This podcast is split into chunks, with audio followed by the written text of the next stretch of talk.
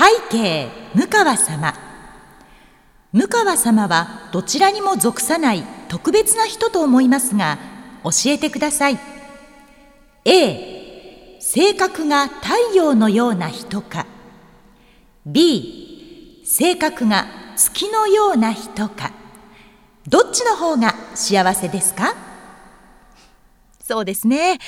私自身が月のような人だと思っているので B 月のような人が幸せになると思います。では参りましょう。向川智美のまとものまとも。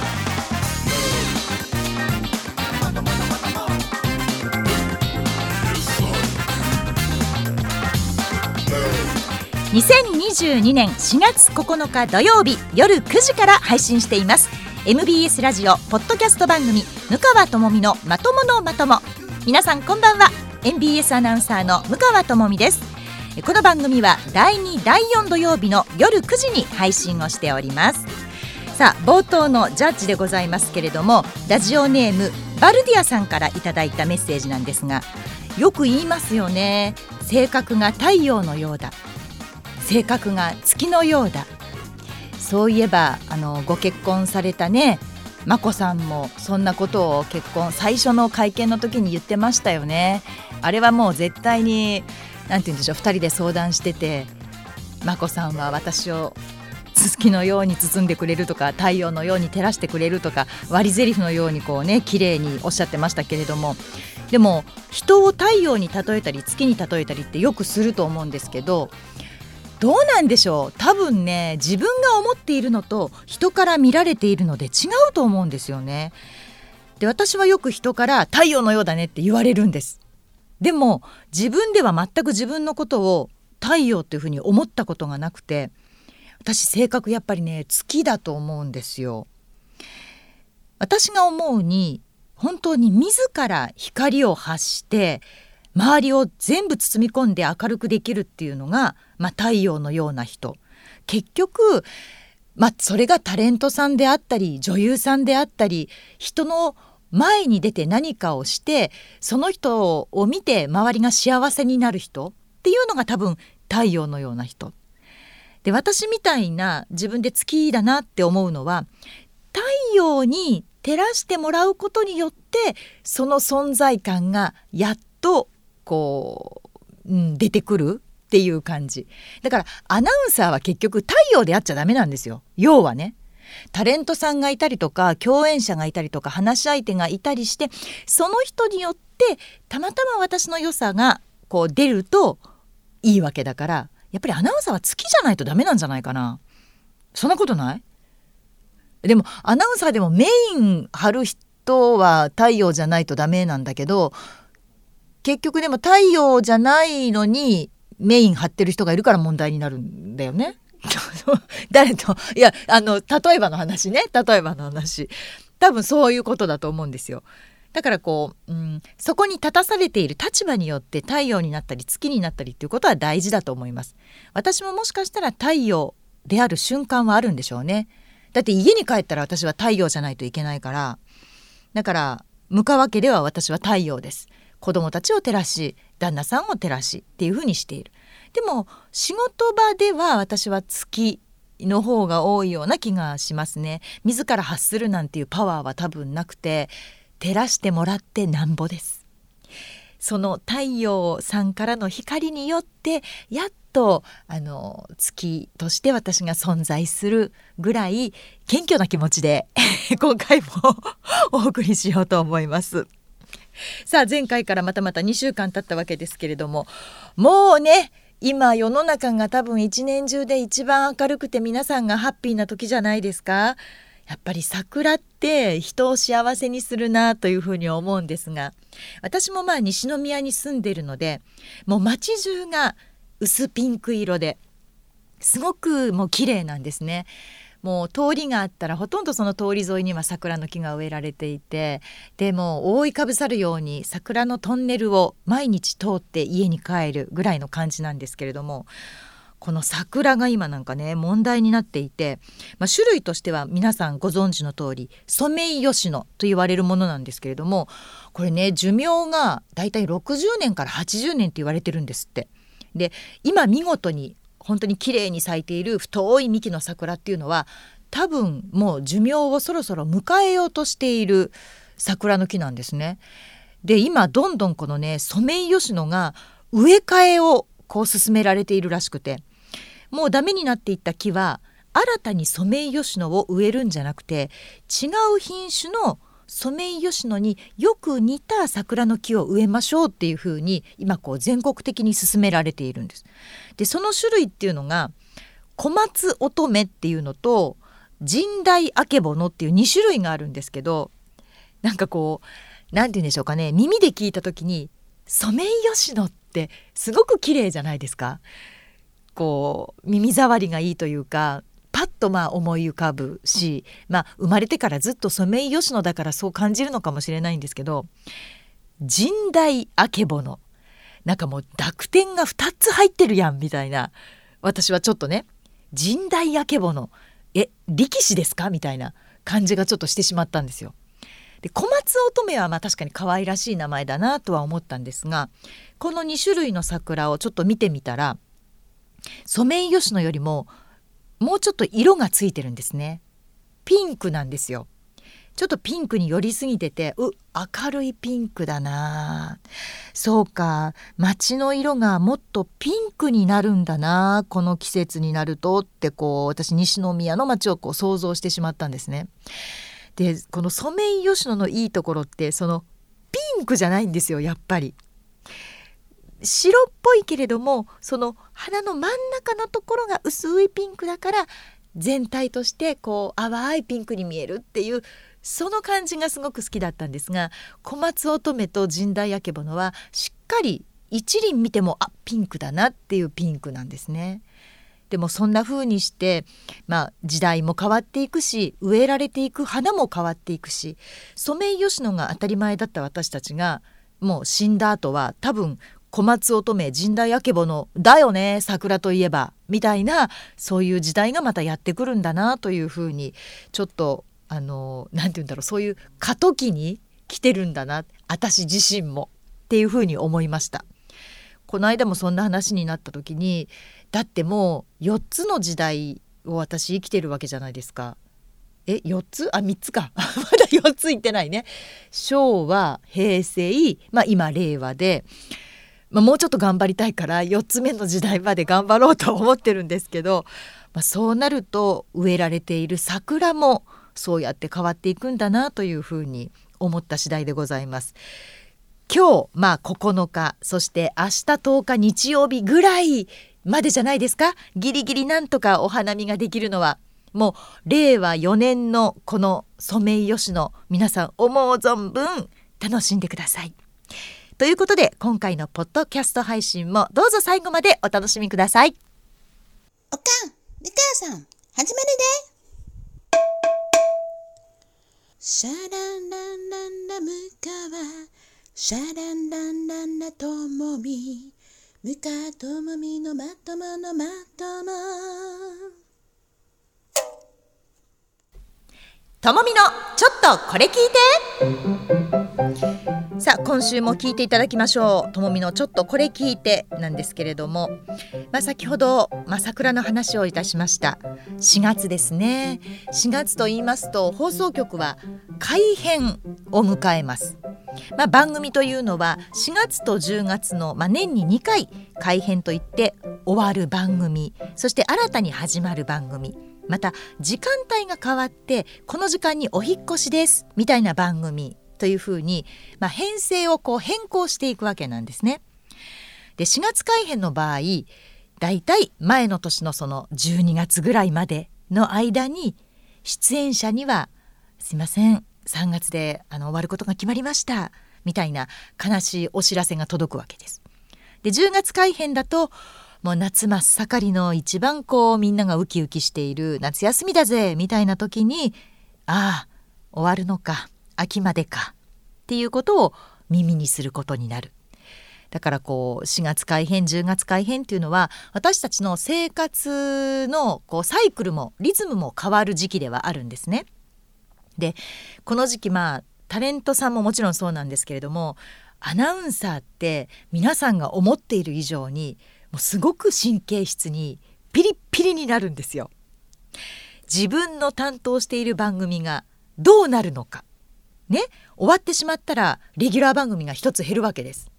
でそんなのタレントさんの方がもっと深刻だと思うんですけれどもでもアナウンサーはアナウンサーでやっぱりね今 MBS アナウンサー40人ぐらいいるのかな？なんですけれどもやっぱりここはね40人は40人で競争なわけですよ。で決まった椅子の数しかないその椅子取りゲームからポンとお尻で弾き出されるわけですね。これもなかなかなこうメンタルを、うん、必要とする厳しい季節なわけですね4月10月っていうのは。でまあアナウンサーの場合は番組は残るけれどもアナウンサーだけが変えられるっていうパターンがとても多いんです。タレントさんはねタレントさんごと番組が終わりますとかっていうパターンが多いけどアナウンサーって番組はあるんです。でもアシスタントとしてのあなたはちょっと変えますっていうパターン。これがなかなかしんどい。一番私たちの胸に刺さるこう改変のパターンなんですね。でなんでよってやっぱり思うわけですよ。でプロデューサーのところに行ってどうしてアナウンサーだけ変えるんですかと。番組は続くメインのタレントさんも同じまま他のタレントさんもそのままえなぜアシスタントである私だけ変えられちゃうんですかって聞くと99%まあねこうちょっとした変化が欲しいんだよねまあリニューアル感を出したいっていうかさみたいなことを言われるんです。もうはあですわ。はあアナウンサーを変えただけでリニューアル感って出ます？そもそもリニューアル感が出るほどの役割っていうのを私たち担わせてもらってないことが多いんですよね。まあラジオは話し相手として一生懸命こう私たちもメインのアナあのタレントさんに合わせて話をしていきますから口数も多くなるけれどもでもテレビの場合なんて本当にもう置物のように立っているだけ座っているだけの若いアナウンサーって多分皆さんも見たことあると思うんですけれども私も若い時そんな仕事もありました。ででもリニューアルでちょっと雰囲気変えたいんだって言って「お前変えるよ」って言われた時にいや私だろうと違う人が来ようとそないに変わらへんよって正直やっぱり思ってたことがあったんですね。そのリニューアルとやらを考えるのが政策だろうと。人だけを変えてリニューアルってどういうことやねんとそんなの制作陣の怠慢ちゃうんかいって本当に思っていたんですがでもやっぱり変えられたアナウンサーはそこで、まあ、納得するしかないしでも腹も立つんですよ。で悩むし、まあ、悶々とするわけです。アナウンサーもサラリーマンですから番組がなくなってもお給料がもらえなくなるというわけではもちろんありません。でもオンエアに出てなんぼやっぱりねで出たい人の集まりがアナウンサーですから番組がなくなるとなるとやっぱりこういろんな感情が渦巻くわけですよ。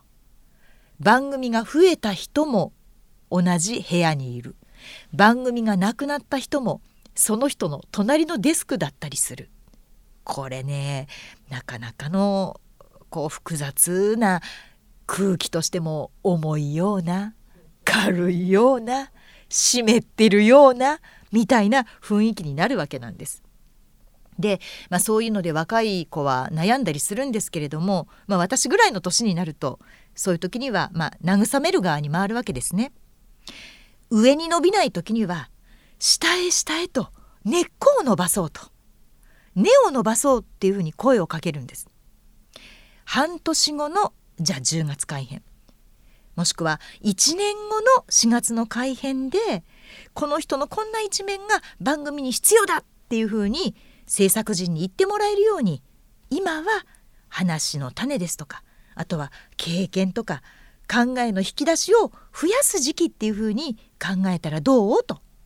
で他にもじゃあ、あの、そうねメインの番組レギュラーの番組がなくなっているこの時期こそニュースをしっかり読めるようにしようこれアナウンサーの基本ですからそんな風に番組以外のことを考えるようにしようかっていう風に声かけをするんです。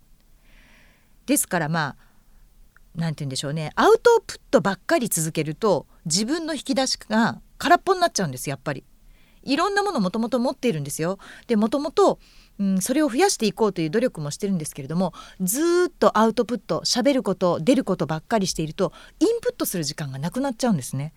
なのでインプットしてこそ私たちって皆さんの前で喋り続けられるカメラの前に立ち続けられるっていうふうに私は思っているのでアウトプットばっかりだとやっぱり飽きられちゃうんですよね。喋る内容も一緒になってきてしまうしなんかこの間も似たようなこと言ってたなみたいになってしまうしインプットってすごく大切だと私は思ってるんですね。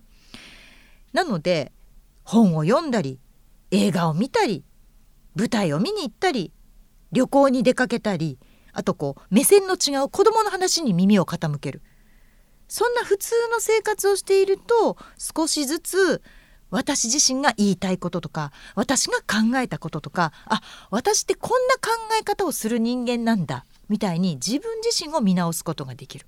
でまた引き出しが増えていくと思うんです。で2月でしたかねあのコロナ禍で私もコロナ陽性者の、まあ、濃厚接触者となって1週間会社を休んでたんですけれどもその1週間の間にねつくづく考えたことがあるんです。私がいなくてもまあ会社は動くよなと。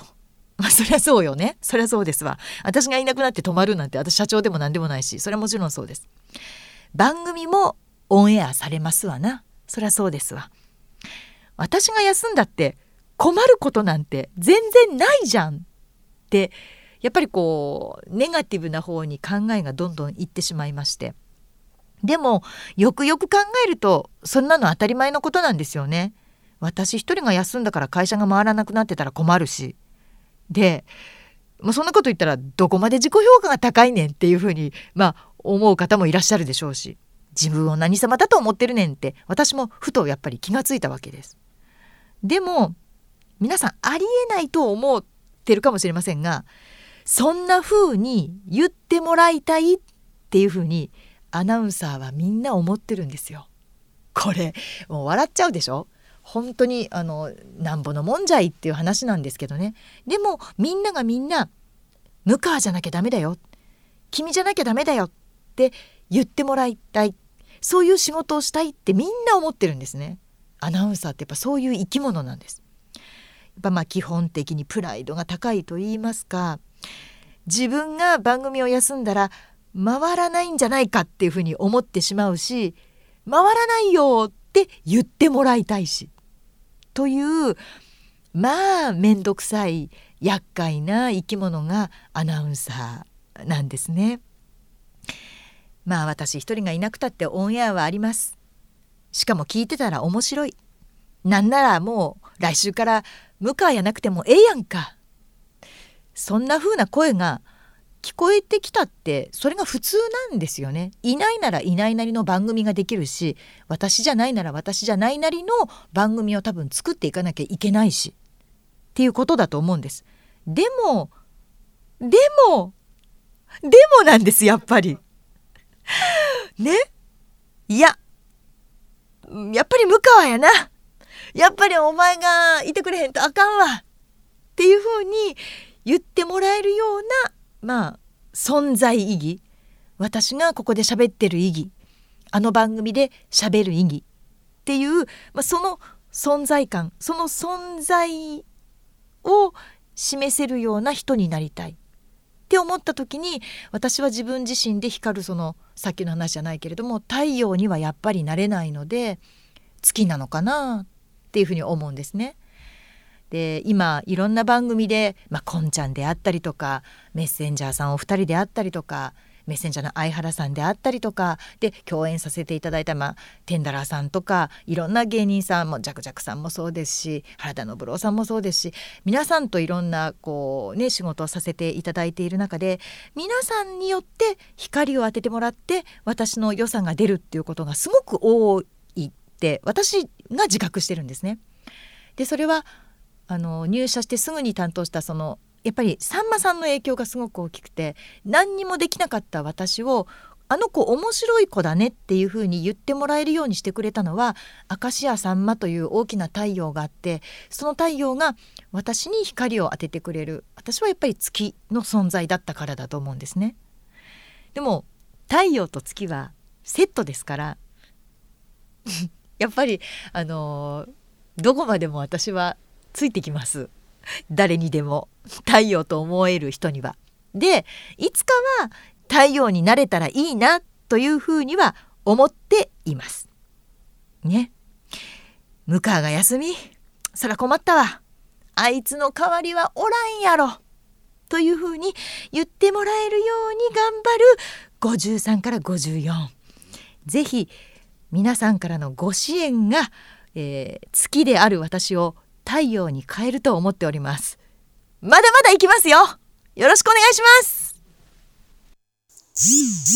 こんにちは、ムカです。ムカとマミのまとものまとも、これを聞かなきゃ知れないよ。お願いお願い、みんな聞いてよ、聞いてちょうだい、お願いね。ムカとマミのまとものまとも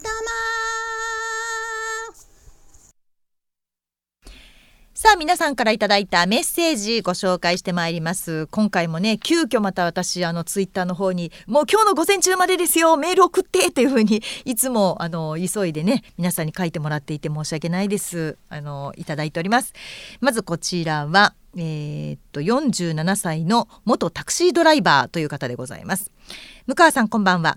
僕は3月30日から4月1日までの3日間知り合いの男性と鳥取県の三笹温泉まで青春18切符で行ってきましたというお便りなんです。で2泊3日で三笹温泉の方に行かれたということなんですけれどもなんかねいい温泉の話が書いてあったり宿も良かったとかあとこんな街並みだったとか美味しいラーメンもあったって本当にね楽しかった旅の様子がたくさん書いてあるんですけれどもすいません長いので割愛いたします。で最後に追伸。番組宛に鳥取旅行のお土産をお送りしました。ぜひご堪能くださいませ。といただきました。ありがとうございます。重要なところはちゃんと読ませていただきます。ということでちょっとこれどういうお土産なのかあのスタジオに持ってきてもらえますか？今ねちょっとディレクターがおなんかすごくたくさん持ってきてくれましたよ。あありがとうございます。これがお土産。そうです。うわ。持ってきましょう。えいくつ？全部で。三つありますね。3つも、はい。えー何があるのか言ってください。えっ、とまず、はい20世紀梨。うん。ゴーフレット。あゴーフレットありがとうございます、甘いのね。甘いあ梨のありがとうございまです松葉ガニのせんべい。あそうか鳥取県三笹温泉、松葉ガニせんべいいいじゃないですか。で、まんじゅう。はい。あおまんじゅうはねやっぱりお土産の定番ですから、はい。なんか食べます？この三つ。あいいですね。あともう一つだけ。はい。甘酒もいただきまあして。三笹温泉甘酒？ご当地甘酒？もうすみません元タクシードライバーさん。これもうお土産としては完璧ですね。え？これすごいと思う。だって甘いの食べたら、うん。基本人間しょっぱいの食べたくなるじゃないですか。そうですね。ね？ゴーフレット食べたら松葉ガニせんべい。松葉ガニせんべいを食べたらおまんじゅう。おまんじゅう食べたらまた松葉ガニせんべいに戻る、うん。完璧ですよこれ。しかもご当地甘酒これむちゃくちゃ嬉しいんですが元タクシードライバーさん今までいただいた甘酒がちょっと残ってるんで 今日はこれ取っておきます。あのもったいないんで。6月ぐらいまで大丈夫。あよかった。じゃあ6月ぐらいまでには飲み終わるようにしますけれども。なんか一つぐらいいただきますあぜひ。何がいいかじゃあゴーフレットにしようかな。せっかく、はいあ今甘い気分なんですね。そう今甘いのが好き。しかも梨でやっぱりね鳥取といえばですからね。山梨も実はね梨って取れるんですよ20世紀梨とか香水梨とかねいろいろ有名なんですけれども20世紀梨ゴーフレット。いやいいじゃないですか。あわあグリーンで丸く梨って書いてあります。そうそうそうそうこのねあの薄い。あでもすごい香りがもう梨の香りする。パリン。うん。うんうん。梨の風味しますね。美味しいですか？美味しい美味しいけどやっぱダメだねこれね。甘いの食べるとせんべいが食べたくなる。まあだからちょっとき破ってたんですよ。あありがとう。松葉ガニせんべいでございます。いいですね。鳥取ってこういろんな名物があるのがいいよね。あすごい。あのうん。カニの風味すごくする。え美味しい。あこれね順番にいったら最高。甘いのしょっぱいの甘いのしょっぱいの。うん。甘酒甘酒これは飲まないけどね今日はね。今日はあのコーランがちゃんとスタジオにあるので、ーうん。うん、もしかしたらおまんじゅうも食べさせようとしてる。うん甘いの いやこれですよ皆さん。お土産の100点満点は。私ねお土産1種類っていうのすごく嫌なんですよ。え？どこかに行ってお土産もらうでしょ？いただく分は一種類でいいじゃないですか。いやいやあのもういちょっといただきすぎてもやっぱりねあの味を考えた時にはい。甘いの好きじゃないかもしれないとかしょっぱい気分かもしれないとかあるじゃないですか、はなのでやっぱり最低2種類は必要だと思う。え？そんなこと これかわい。いただいたことにありがたみ感じてください。あそうですよね。3種類もありがとうございます。うさぎちゃんの形してますね。これ、えーだから白うさぎまんじゅう。うん。しかも私の好きな白あん私ねすごい好きなの。あの粒あんが苦手であんこだったらこしあん。はいで白あんもしくはこのミルクあんみたいなのが好きなんです。この次々稼ぎ稲葉の白ねこのタクシードライバーさんは本当？タクシードライバーさんすみません。わしづかみ。わしづかみね、うん、今わしづかみされた。ありがとうございます。いやでもいいですねこうやって少しずつねどこかに行けるようになったらいいと思いません？ね。うん。ありがとうございました。いただきました、い。じゃあちょっとまた D 宅に戻ってもらいます。続きましてはラジオネームあずパパさんでございます。向川さんこんばんは。今こういう番組をもされているんですね。いつもは悪の強い方々のアシスタントですがこっちの方が居心地いいですか？というふうにお書きですが。まあまあどっちも好きですよあのこれだと本当にもう自分の好きなことしか言ってないので皆さん逆にどうかなって心配になるぐらいなんですけれども一応ねどっちがいいかのコーナーという二択ジャッジの方でいただいてるみたいなんですが春ですね。いちごがスーパーに並んでいますがそのいちごのそばに練乳が売ってますね。さていちごを食べるならば A 練乳をつけて食べる。B 何もつけずに食べる。どっちがいいでしょうか？というふうにいただきました。まあ正直どっちでもいいと思います。あのそのまんまいちごも甘くなってるんでね。であの甘酸っぱさが好きっていう方はやっぱり練乳つけない方がいいしでもうちの子供なんかはやっぱり練乳つけたがるんですよ。やっぱり子供まだまだわかんないな。子供口だなと思うんですがあのいちご狩りに行くと絶対練乳くれるでしょ今昔は練乳くれなかったのに透明のこうプラスチックのカップとかに練乳を入れてどうぞって言ってくれるのであそうか今やいちご狩りのいちごというのは練乳をつけて食べるんだなと思って私もびっくりしたんですけれどもこのあずパパさんも最後に「練乳って昔からありましたか？見かけたのは最近のような気がしますが」というふうにお書きなんですがいやほんとそうです。あのちっちゃい頃はいちごだけで食べてたしあの甘酸っぱさがいちごだったのに練乳をかけたら練乳の味になっちゃうじゃんって私も思うんですよね。でも美味しいよね練乳って。練乳嫌いな人っています？でも聞いたことないもん。だって練乳って絶対美味しいと思う。練乳が苦手だという方も本当メールください。読ませていただきます。なんで嫌いかを。あのアレルギーだからとかそういうのやめてくださいね。味が嫌やっていうそういう練乳の何が嫌かっていうそういうねちゃんと明確な理由があったらぜひ教えていただきたい。練乳私お料理にも使ったりしますけれども。まあでもいちごは私はあの練乳なしの方がいいかな。いちごはねいちごはね。でも練乳だけ舐めたりしたりするもんね。練乳だけこうスプーンにとってペロンってちょっとこう舐めたりしたりします。私はね。甘いの大好きなんで。はい、えー、続きましてはこちらはラジオネーム6月生まれさんでございます。向川さんこんばんは。春色のインスタ。皆さん可愛くて思わず微笑んでしまいました。といただきましてありがとうございます。インスタもフォローしてくださってるのかな？あの皆さんツイッターの方本当にあのいろんなリップいただいて本当みんなにあのアナウンサー室のみんなにね向川さんほどあのリプの多い人っていませんよねって言われるぐらい皆さんちゃんとメッセージを添えてこう私のツイッターフォローしてくださってるんですけれどもインスタもやってます。あのインスタも写真いっぱい上げてるんでぜひそちらの方もお願いします。先日浦川アナウンサー情報を送りましたが浦川さんは現役サラリーマンなのでゲストに来ていただくことは難しいですよね。それで思いつきました。浦川さんの担当ラジオの月曜日に全国のアナウンサーとトークをするというコーナーがあります。だいたい遠い地域の放送局のアナウンサーがご当地話をされるんですがそこに向川さんが登場して対談するというのはどうでしょうか？浦川さんの番組にも提案のメールをしておきました。お二人のファンなので実現したら嬉しいなといただきました。ありがとうございます。そうなんですね。そういうコーナーがあるんですね。でもこれきっと全国のアナウンサーだけれども系列がねあの ABC の系列の多分、うん、アナウンサーだと思うんですがそこにいきなり MBS が入るしかも近場じゃんみたいなことは許されるのかどうかこれはもう私が決めることじゃないですもんね。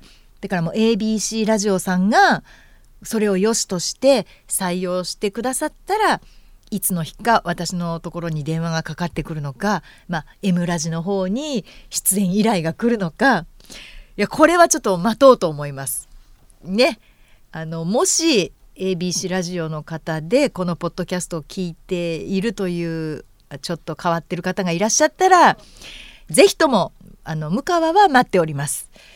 浦川さんはどうか分かりませんがでしかもそこがもし可能でしたら是非とも電話で、うん、あの電話でもいいですので浦川さんとお話をしてみたいなと思っております。ありがとうございました、えー、6月生まれさん。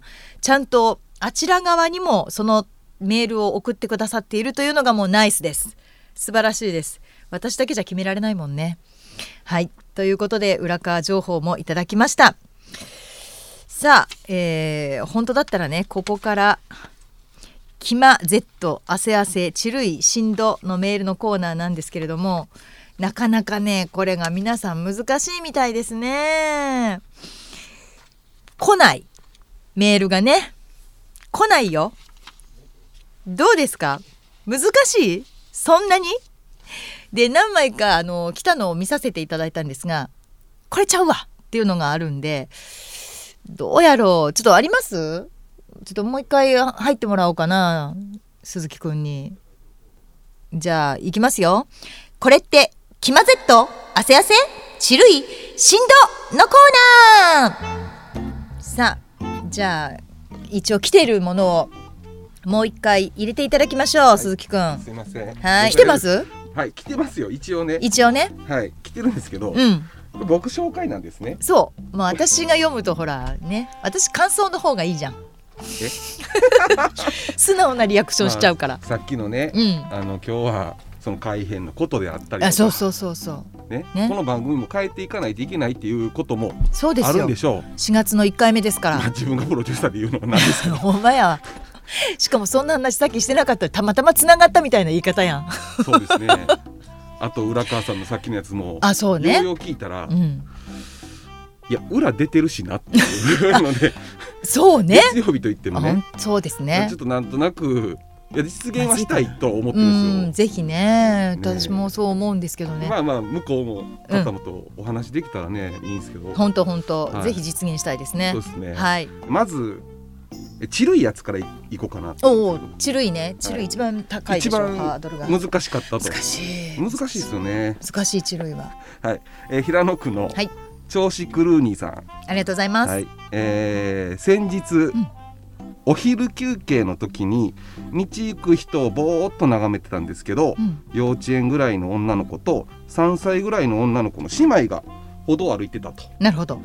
で自転車が近づいてきた時に、うん。お姉ちゃんが妹をかばうように体を寄せて自転車にとぶつからないようにしてたんです。うん。なんかほのぼの可愛らしいシーンでチルいなと思いましたあのねいい話ではあるけどチルくはないかな。なんだもし例えばねじゃあその姉妹が、えーソフトクリームを持っていてその自転車を避けた弾みで2人がソフトクリームを落としてしまったんです。それそれを見ていた、まあ、どこかのお兄さんが2つ新しいソフトクリームを買ってきて渡してあげてました。チルいですね。はチルいと。残念。いや大丈夫でもね、うん。調子狂いさんもう一通もあもう一つもう一つ。本当？絶対チルいですか？はい、先週末にうん。花見に行ったんですけど、うん、桜咲く公園に行く前に近くの商店街で惣菜お寿司買って満開の花の下で食べたんですって、うん。でぶっつけでね食材を買った割にはめちゃくちゃ美味しいものばかりで心の中でチルいな。チルくないね。これもチルくない。これは一言で言ったらもうラッキーな話ですね。はい。ね知ってる店じゃなくてまあたまたま入った店で買ってそれを食べたら美味しかったラッキーでしかない。ね。これはチルくはない。そう。チルくはないな調子狂う兄さん。残念。もう次回も待ってますよでも。調子狂う兄さん、はい。その調子で。チル以外行きましょう、はい。汗汗のコーナーです。お汗汗。はい、えーラジオネームあずきさん。はい。この男性の方ですね、うん。先日父が運転する車に乗り込もうとした時のことです、うん。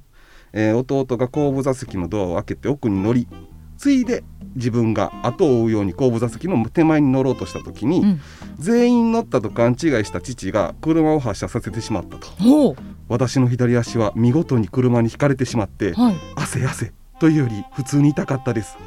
その時はかなり汗汗ですがこれムーヤンにまた報告してやろうと思っている自分がいました。汗汗と これ汗汗。違う違う。これこそがチルいメールじゃないですか 自分が痛い思いをしながらも、はい。あこれネタになってる。ムーヤンのメールに送ろうって思ってくれてるわけでしょ、はい。チルいわー。ものすごいチルいわありがとうございま白す調子クルーニーさんこれがチルいメールですわ。むずこれ。まあ基準がね私の基準だからね。そうそうそうあ危ないですかね、うんそう気をつけてくださいね本当にね。じゃあ最後。はい酒飲み子さんが。ああさけさんありがとうございます、はいいただきました、うん。あこれね振動メールです。あ振動メール。あなるほど。え振動と言いたくなるぐらい面白すぎる話ってことです。笑える話ね、はい。えー先日うちのおばあちゃんがラジオに曲をリクエストしてるのに全く採用されへんと言ってたんで何をリクエストしたん？と聞くと、うん。米津さんのみかんと言ったんでそれ米津玄師のレモンやろと突っ込みました。しんど これは確かにわかります。これは振動でいうん、振動でいいんじゃないですか？チルくないですか？ちちょっとだけチルイも入ってる。そのおばあちゃんがやっぱ可愛いよね可愛い。だって一個も合ってないもんね。はい、米酢でもう年齢がわかるしさ。はい。みかんって。レモンやろっていう。またね、まあ、突っ込んであげるさけさんも優しいので、まあ、確かにあのしんどいプラスチルイ。はい。チルイもあるなっていうね。調子クルーニーさん。わかりました？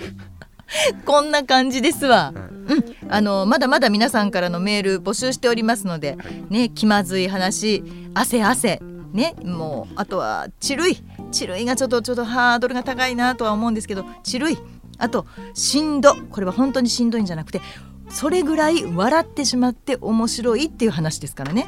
そこ皆さんちゃんとポイントを理解した上でメッセージを送ってください。今日みたいにタイトルが合ってた人だから一人もいなかったわけでしたょ。一人いた？あだけどちょっとチルイも入ってるよっていうね。そうそうそう。ドンピシャこれっていうのが何それ？まあ、まあ、向川基準なんでね。基準すごいそうそうそう。あとうん。エンドテーマかけに行ってあかけてきて。はいありがとう でまたスタジオの外に出ましたけれどもまだまだ皆さんからのメールメッセージ募集しております。お悩みですとかあとどっちが幸せかの二択ジャッジメールでも結構です。そしてキマ Z 汗汗チルイしんど。こういったメール募集しております。メールはムーアットマーク mbs1179.com すべて小文字です。mu アットマーク mbs 1179.com まで。番組への感想でも結構です。もう正直何でも結構です。こんなことあったよでもいいです。こんな悲しいことあったよ。こんな楽しいことあったよ。私に教えてください。どしどしお送りください。お待ちしております。